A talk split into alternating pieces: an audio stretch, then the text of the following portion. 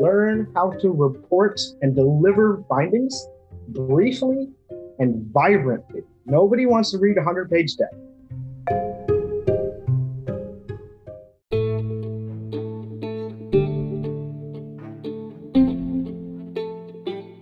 Hi everyone, thanks for tuning into Notes of Design. To help support our mission spread knowledge, we have a very special guest on today's episode. Let's welcome Varun, who is a co-founder and head of research at Apple and Banana, where he believes that everyone can do fruitful research. Varun has spent his career immersed in psychology, technology, and design at organizations like Facebook, United Health Group, and Best Buy, along with raising startups across the country. In this episode, Varun had shared great insights on breaking into UX research, where we had discussed on how young creatives can break into the field of user research, where Varun explained us the three major methods on which 90% of UX research is based on. We then discussed on the process of UX research and how to prepare the right instrument and choosing the right sample size to conduct the research. We then spoke on how to combine research insights and present it to the team and stakeholders involved and how to be a good collaborator as a researcher to bridge the gap between the users, designers, and the stakeholders. In the end, we concluded the show by how beginners can start into usability testing as UX researchers. Hope you guys enjoyed this episode and on every Friday we release new episodes with different creative leaders from around the world to help you better understand different concepts related to design. So don't forget to tune in into Notes of Design every Friday. With that being said, happy designing everyone.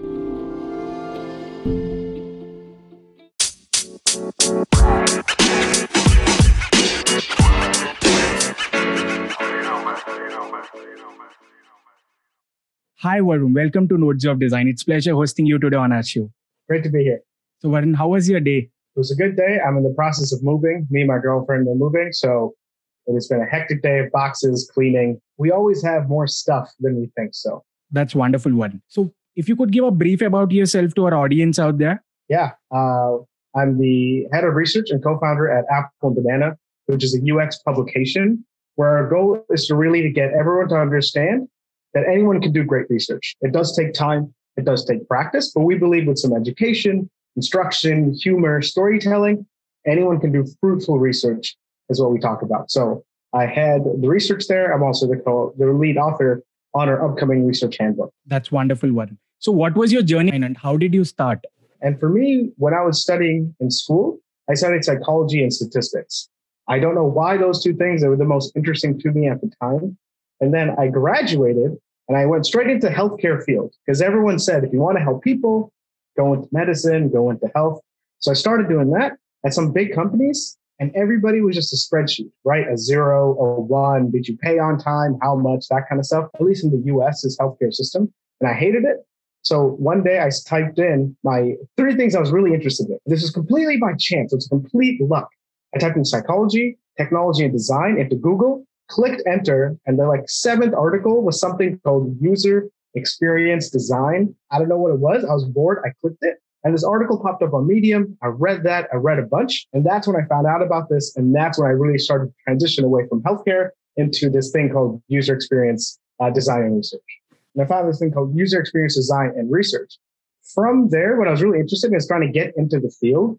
Luckily for me, I went to a psychology and research based institution where they focus a lot on get out of the classroom, get out in the real world and do things. So I had a lot of application in my background. So then I started reading about user experience research and design methods. And I went out and I started just using them. Small projects, try them at work, try them with friends. That really helped. A few weeks, I was able to build a little portfolio. Then I started networking. Then I started getting some interviews because I had psychology. I'd worked as uh, an undergrad as a clinical research coordinator at the local psychiatric hospital. I did part of, was part of a student incubator, so I had a bunch of expertise in just getting out and doing stuff. Then I transitioned to industry, and that's where Apple and Banana kind of really started. Right? Is I want to get good at this. I don't just want to be here and say I do this. I'm like, how do I get good?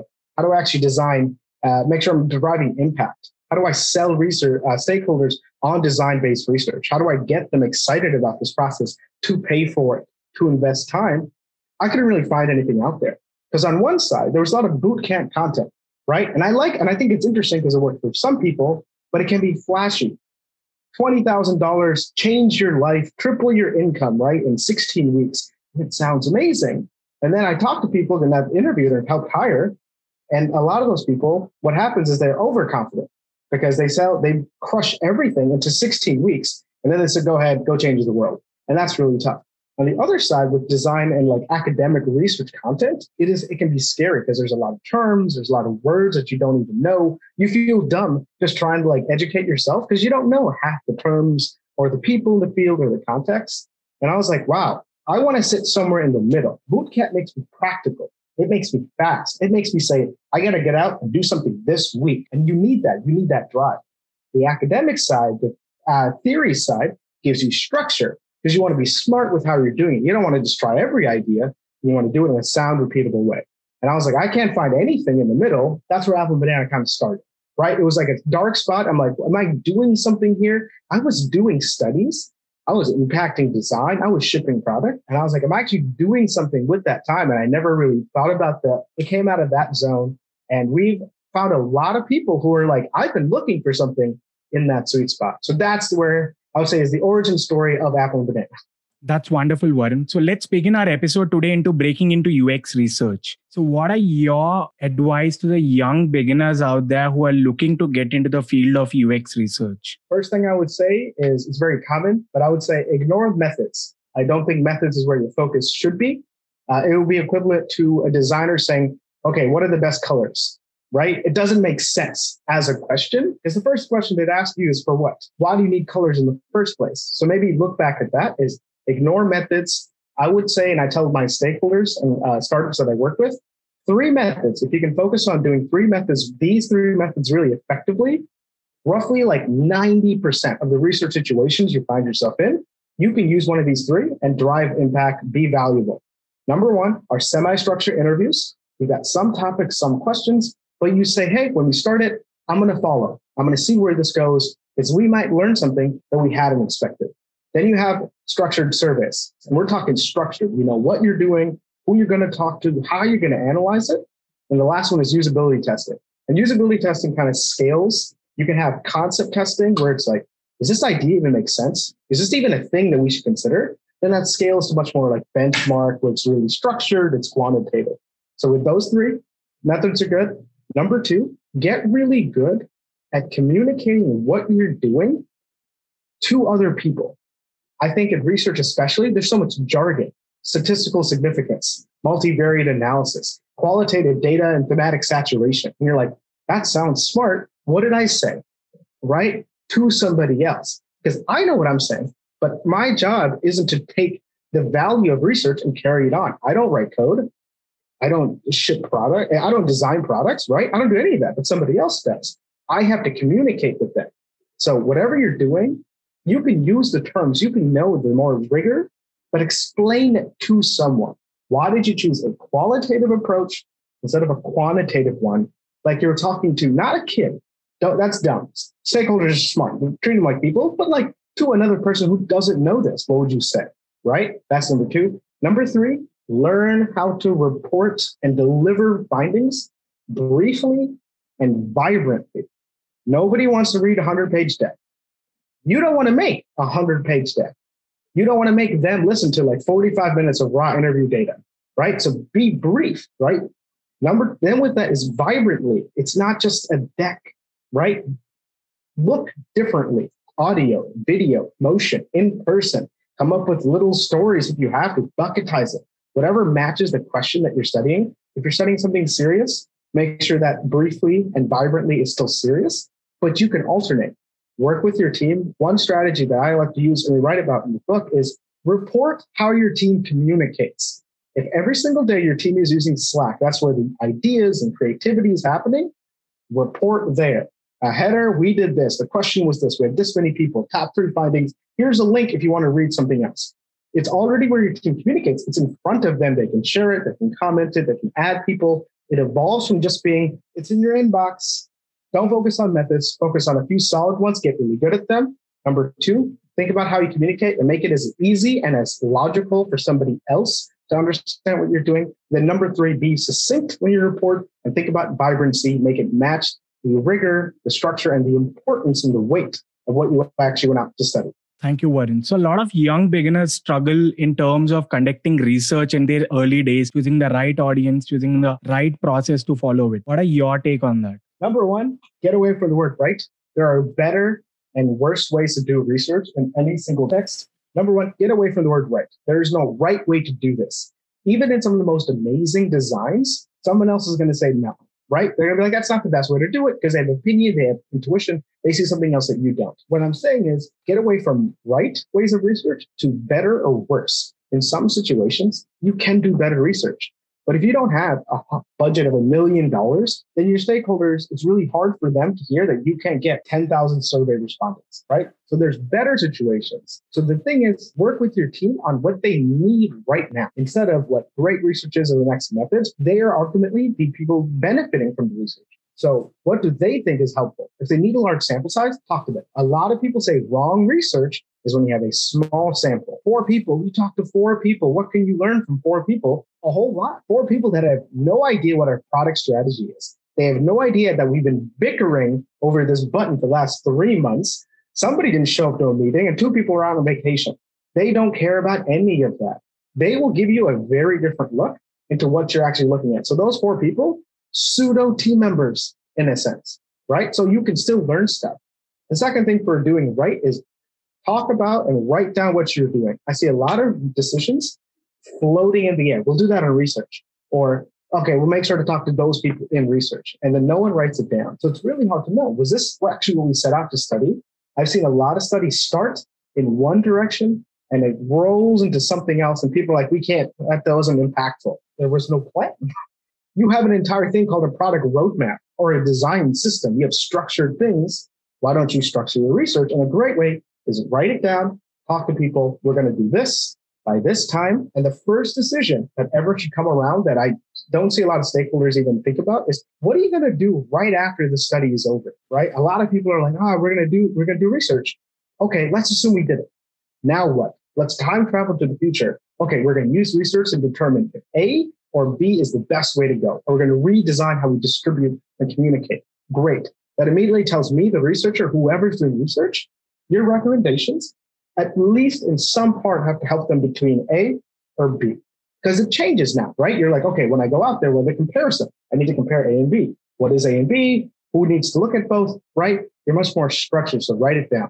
Wonderful answer out there, babe. So let's talk about how to combine these insights that we gather from all these people that we conduct research with and present it to our larger stakeholders? Presenting, I feel like this is a big part that I think people have a very different idea of what you're trying to get out. It's not just about reporting. I did something, so here's what it is.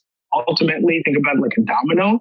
You're pushing it down to do something else, right? It's not just a domino in isolation, but you set out, let's say, to this last example, between A or B, your recommendation, the way you report should help people distinguish why A over B is better, or at least look at A and B objectively. So then you can work with your team to say, well, A performs better on these things, and that's why we're going to choose it as a team. I think what happens with recommendations, if you are the researcher and they say, you're so smart, get out there and tell us what to do, that's a bad situation. It shifts, it completely shifts all the weight to you. And once again, if you don't write code, if you don't do customer support, if you don't do marketing, it's really hard to know from my outside lens this is an effective strategy, or this is even remotely possible with our budget or timelines or partners, whatever. And I don't think you want to be in that situation. You want to be able to come back and relatively answer those research questions you set out to, but ultimately work with your team to say, this is our next steps. But because you said we want to pick A or B, you can drive that conversation with the research that you've done. If stakeholder A is like, ah, flow A, I feel it. I had a dream about it in the shower and I think it's amazing and we should go for it. Now with your research, you can look at it more critically. Well, it takes this long. And engineering now say it takes an extra six months to build instead of the three months that we had hoped. You can now look at it objectively and drive the conversation. So when you're reporting, it's about what does that go? Ultimately, all good research is about intention. What do we intend to do? Uh, I don't think there's a single person outside of like big tech that can say we're going to run a study and we're going to guarantee deep insights, things we hadn't seen. Big tech can kind of do it because it can consistently get five, five, five people every time, every hour, because there's a lot of people that use big tech products, right? But for everybody else, it's a prediction. You're not sure, but you know what you set out to do. And that was that thing. We need to do this thing right after. Always come back to that. Always come back to the question. So when you report, everything is framed in context. I see decks where there's a lot of slides, and more slides does not translate to better research. right? It, it, it sounds stupid when you say it. When you look at it, you're like, yes, I don't have time to make 100 slides. And I have to like make sure I write good words on there. It's got to be backed up. It's got to have maybe images. And it's got to be consistent with the brand of the company or the consult client or whatever. They're like, no, they're not going to read it. People are like, it weighs more. It's bigger. What goes into somebody's head? What is the direct impact of what you have done? If you've gotten your team to slow down and spend 40 minutes reading your deck, that is 40 minutes they could have taken planning together as a team instead of like, wow, we know that you can read a PowerPoint late at home. That doesn't help. Think about the action. What do you want them to do as a result of showcasing the output of your research? If you don't know, think about that and go back and be like, what are we actually trying to get done? One thing people don't seem to realize is that research is kind of uh, unpredictable, but you can go back with your team and you can amend things. If you have found a question you set out to study, the way you set out to study it, you're completely missing it. Why would you finish the entire rest of like the figurative race only to say this was the wrong way to go? Right? You can go back and change, and now I can change how you report. So, what are your people trying to do? You can, people fail to realize that if you don't ask questions consistently with your team, their intention changes. And then you report, they're like, we don't need that, or we needed that two weeks ago. And they don't say anything because you both keep teams, both sides keep their mouths shut. And you're like, how come no one talked about it? And then people are like, you're bad at research. You have no impact. And it's like, I'm trying to communicate that. I don't know if that worked. This, I will say, this is the one podcast where I've gotten uh, like in the moment feedback because every other podcast, they're just like, I'll cut this, I'll keep this. So I appreciate that you're here saying, let's try that again. As, as a fellow person that creates things, I appreciate how you've structured this, is what I'll say. So, Varun, what's your take on being a great collaborator? As a researcher, the major duty or the major superpower the researcher got is a collaboration between the users and the designers and stakeholders. So, what is your take on being the best collaborator that you can be? First thing is uh, listen. I think that's the first thing. But also, when I say listen, it doesn't just mean talking to just sit there. You have to make yourself accessible to people so you can listen. You create opportunities or moments where you intersect with somebody else and you're like, wow, I want to just listen. Tell me about your week this week. And it's such an open question, and they can take it wherever you want. I think with listening, you have to have confidence in yourself as a researcher to be able to follow that through. So you're not just wasting time for 30 minutes. Like, great, I listened, but like it's driving something to a goal. I think also for collaboration, I think people get nervous when they don't have a research degree in a sense, PhD. I've done this at Google or I did everything this for 30 years. I think research can be scary. So another way of being collaborative is inviting people in. Hey, I'm working on a guide later this afternoon. I spend up 30 minutes on our calendars? Can you just like walk with me? And the first time you do that, people are like, I can come. I can see how this comes together. I can ask questions. I can influence. Yeah, come with me. It's just a research plan. We're going to write down some questions, maybe. We're going to think about what we want to focus on. Let's do it. If you are going to go that route, just keep it short, right? Don't make it three hours, but like, hey, can I get 20 minutes on your calendar? in, the afternoon. And then you can start with that. And another thing with being collaborative is I, I don't know if this gets talked about is recognize the team members that have come with you. I love talking about that at the start of the research. Like we did this, we learned these three things. Here's our big recommendation. I want to say thank you to John and Melissa or whoever and say they helped in this way. And it can showcase that not only I was rewarded and recognized for my time, I went out, I don't do research, I do sales. And I went out and was nervous and I tried something and it also tells other people, hey, whoa, I didn't know that a salesperson could be involved. Maybe, maybe I could ask and I can be involved. So it like creates that community or that culture. Research culture, I think about a lot, especially at smaller companies. Big companies, they've got teams that literally just look at how does X work at Microsoft? When I was at Facebook, I was like, people are literally sitting here being like, how does operations work? How do we have research engineers? How do we make sure we have a travel budget and vendors, yada, yada, yada. Small company, two researchers, maybe one designer doing research. You're the expert. Go now, cheaper, faster, better, more. And you're like, I don't know what is happening here. And that feels like a battle, right? Just like getting punched over and over. But if you make them come with you, your team, the people using research, and creates that culture, they're like, wow, research is a thing that we do. It is not a thing that we say we do. It's not something we write on the wall and say, ah, one day, if, if the budget, if it matches what we're already, we want to do research when we already know what we're going to do. We just want to validate instead of being open to possibilities. That's a bad way. But with culture like tactical research, everyday things, that's when you can bring your team in and really showcase that research is collaborative. I don't know what the best questions to ask, because I'm not going to be using the data. And I'm, I have a very unique set of skills, but I'm not smarter than eight other people together in a room. How could I be? So inviting them in is a really powerful way. And what my last kind of area here is contextualize to where you are. I think it's very easy to jump like this on a podcast, on a Medium article, on YouTube, whatever, and say, do these three things. And it's like, great, that works there. The way our community here is built, we're all distributed. How do you build research culture there? That's a different. I don't. I don't hear. I don't talk about that. People don't talk about that often. Or different people that are younger and older. People that have been in the company 30 years are now meeting with younger, fresher people. How do you build community there? How do you get them excited? They are driven by different things. So are you. And it's like take advice and contextualize it. Evolve. Each part of research culture I think about is a step forward. This one time on this one survey, this one question, we had everybody come together. And that is the first marker, right? The first time you write a date down. Um, at Facebook, someone was talking about uh, an impact diary where you write down all the meaningful moments. And what they say about meaningful is it does not have to be big, right? Not every single study will change the company. We did it. We make software, e- we make e-commerce software, but thanks to this research, we're now going to build a rocket ship to Mars. No, it's not going to happen. But the time that everyone came together, they felt they were included, they felt that they contributed, they were valued as a team member to come together for research, write that down, even if it's one question. So it's a bigger issue of collaboration, but you go from collaboration one on one to eventually building a culture where everyone feels like they're a part and nothing about research is happening in the shadows. Thank you, Varun. So let's conclude the show by your take on usability testing and how beginners can start their early steps into usability testing as a UX researcher. Number one is define goals. I think usable is can be a general term. The Norman Group, I think they break it down to the five, right? Learnability, efficiency, efficacy, memory, satisfaction. I think it's a great place to start. But also, what does learnability mean here? Over what period of time? Efficiency or efficacy. What does that mean? How many errors is severe versus critical? That kind of stuff. So if you're going to do it, have conversations and don't be afraid to influence or uh, to lead research. If you are new with usability testing, pick something small. You don't need to build out the entire app and then recreate it in a prototype and then mess around with that. Start with something small, two screens, maybe it's a good place to start. If your team has never done it, start with two screens. Can we even figure out what the heck is happening between this important transition?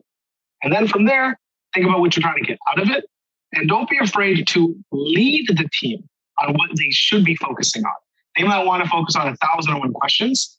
That's going to fatigue your participant. You're going to get a lot of data. And then people are like, wow, we went too far for two screens. Research takes too long. So you set yourself up for that failure as well. So, like, hey, going into this, I think we should focus on these three things. A really great place to start is how long it takes, measured from the time that you have to define that, number of errors, right? Assuming there is some sort of true path, if it's concept testing, just be open. And the third one is preference. Does that make sense? That make them feel like they're a part of the process, it was expected, that kind of stuff is a great place to start. With usability testing, if you get out there, just start small and then you can build on top of it and recognize that it scales. You can be much more qualitative, not uh, frequency and error completion, but just how did that feel? What were your expectations? And then quantitative, like bench marking X time, X number of clicks. Uh, maybe they were even looking in this direction. So it can scale. Start with one and work together to build the others well. Thank you, Varun, for sharing all these wonderful insights. So, could you please share with us how does your typical day look like, or any interesting stories? Typical day. I mean, I feel like with the pandemic, I feel like I try to have some sort of morning interaction with another human being because I'm just inside all the time. So, like a 30 minute something with the team or with a stakeholder, even if it's casual or just having coffee, I like to do that. But every day is different right? I feel like you would say, it. I feel like anybody who gets asked this question, the first thing they say is like, well, every day is different. You're supposed to abstract generalities. But yeah, a lot of it, it's meetings, writing research. Um, I'm working with a whole bunch of new teams right now, and I think that's very exciting. It's a little stressful because they all want the survey because they know that as a method. Like, I want one too, and it's like, whoa, let's talk about what we're trying to do here, and that's great. So a lot of introductions, kind of just small things like that, just figuring out what's important to them. And then, yeah, in terms of important, interesting stories, it was fantastic. This every week, our Apple Banana team meets on Monday and Thursday for one short meeting Monday and one long meeting Thursday, where it's heads down, where we're just the whole point is to sit together and just do stuff together, not just open computers, everyone's on their own task. And we spent this past week just thinking about what do we want to communicate in terms of a physical packaging, what does that feel like? Apple Bananas, all digital. We're going to make a physical book. What does that look like? What does that feel like? The packaging. We don't have hundreds of thousands of dollars to spend on like custom ink and all that, but how do we make it a fun, human, accessible experience?